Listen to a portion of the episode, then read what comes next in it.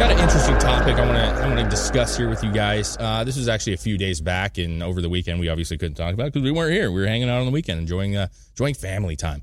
But this one I actually want to discuss because I think it is one of those issues where um, now that we're past it, we can realize what's going on. You'll see what I'm talking about. Europe faces a quote cancer epidemic after estimated 1 million cases missed during COVID. Um, guys, YouTube, dang it, this is not some crazy thing. Okay, the bottom line is, is we all know that with the lockdowns, with the uh, restrictions, I mean, everything was restricted, right? I Oh, mean, uh, you know, fast food, food, uh, hospitals. You want to go in and you want to go get some procedure done. No, it's, if it's not a mandatory procedure, it ain't happening. We know this, uh, and it's part of the issue. I'm not talking about anything else. Just that this is one of those consequences. Well, the effect of it comes out now a couple years later, a million people they got missed getting cancer uh, diagnosed, and we knew that this was going to happen. Yeah. And and guys, and I want to be real here. I'm not a scientist. I'm not a, a doctor, so I think you all know this.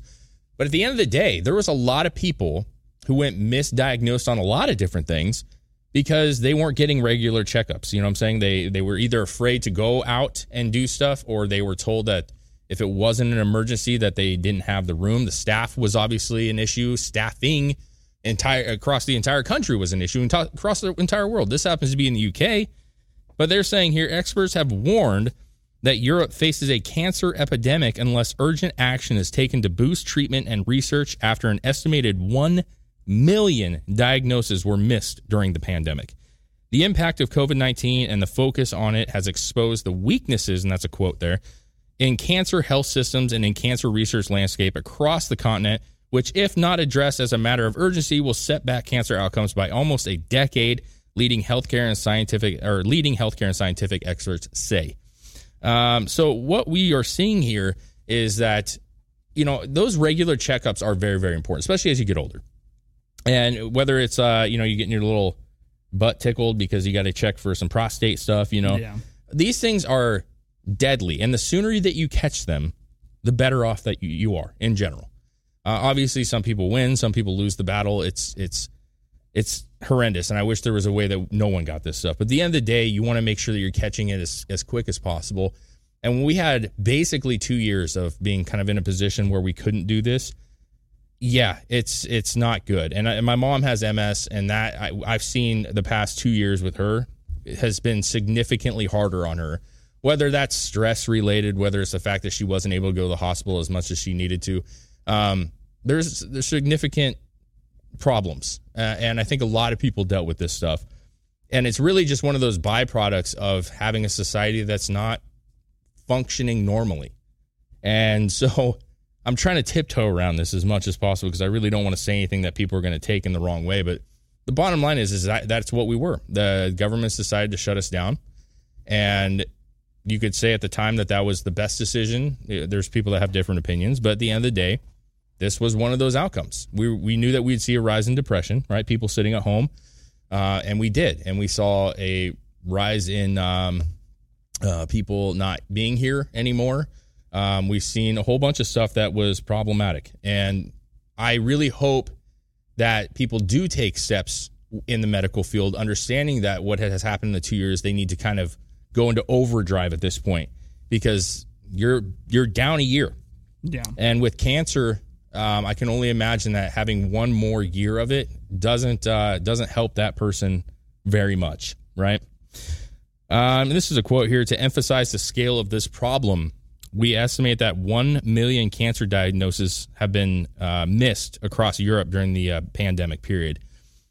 There is an emerging evidence that a higher proportion of patients are diagnosed with late cancer stages compared with pre pandemic rates as a result of substantial delays in cancer diagnosis and treatment. So, what they're seeing is the people that they are finding now that do have cancer, they are, like I just said, they are a year advanced already. And that uh, obviously very winnable. We want everybody to fight their asses off when it comes to this stuff because, you know, I- I, I think that everybody has a chance. You know what I'm saying? And, and cancer sucks dick. But there's a lot of great treatments out there and a lot of great doctors, and uh, you can obviously get help. But when it comes to it, you need, they need to do it now. You know what I'm saying? The the doctors really need to uh, step this up and get people help now, and maybe even give. Um, it would be nice to even see the government's offer some assistance. Uh, cancer treatment is expensive. We see a lot of money. We talked the other day about the uh, trans getting uh, monthly payments of twelve hundred dollars in San Francisco, right? Yeah. Getting extra cash. I think you know what.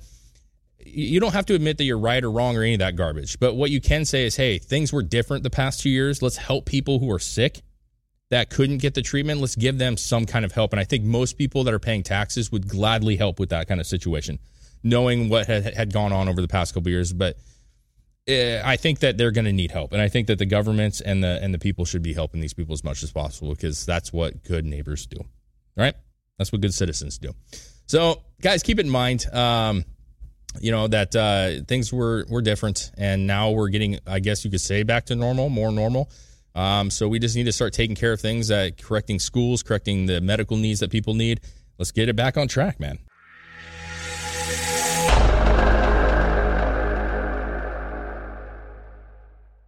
BetMGM has an unreal deal for sports fans in Virginia. Turn $5 into $150 instantly when you place your first wager at BetMGM. Simply download the BetMGM app and sign up using code Champion150. Then, place a $5 wager on any sport. You'll receive $150 in bonus bets, regardless of your wager's outcome. And if you think the fun stops there, the King of Sportsbooks has plenty of surprises in store. Check out daily promotions, same game parlays, live bets, and so much more. Download the app in Virginia today and get $150 in bonus bets instantly from your first wager. Only at BetMGM. BetMGM and GameSense remind you to play responsibly. See BetMGM.com for terms. 21 plus only, Virginia only. New customer offer. Subject to eligibility requirements. Rewards are non withdrawable bonus bets that expire in seven days. Please gamble responsibly. Gambling problem? Call 1 800 Gambler. Promotional offer not available in Washington, D.C.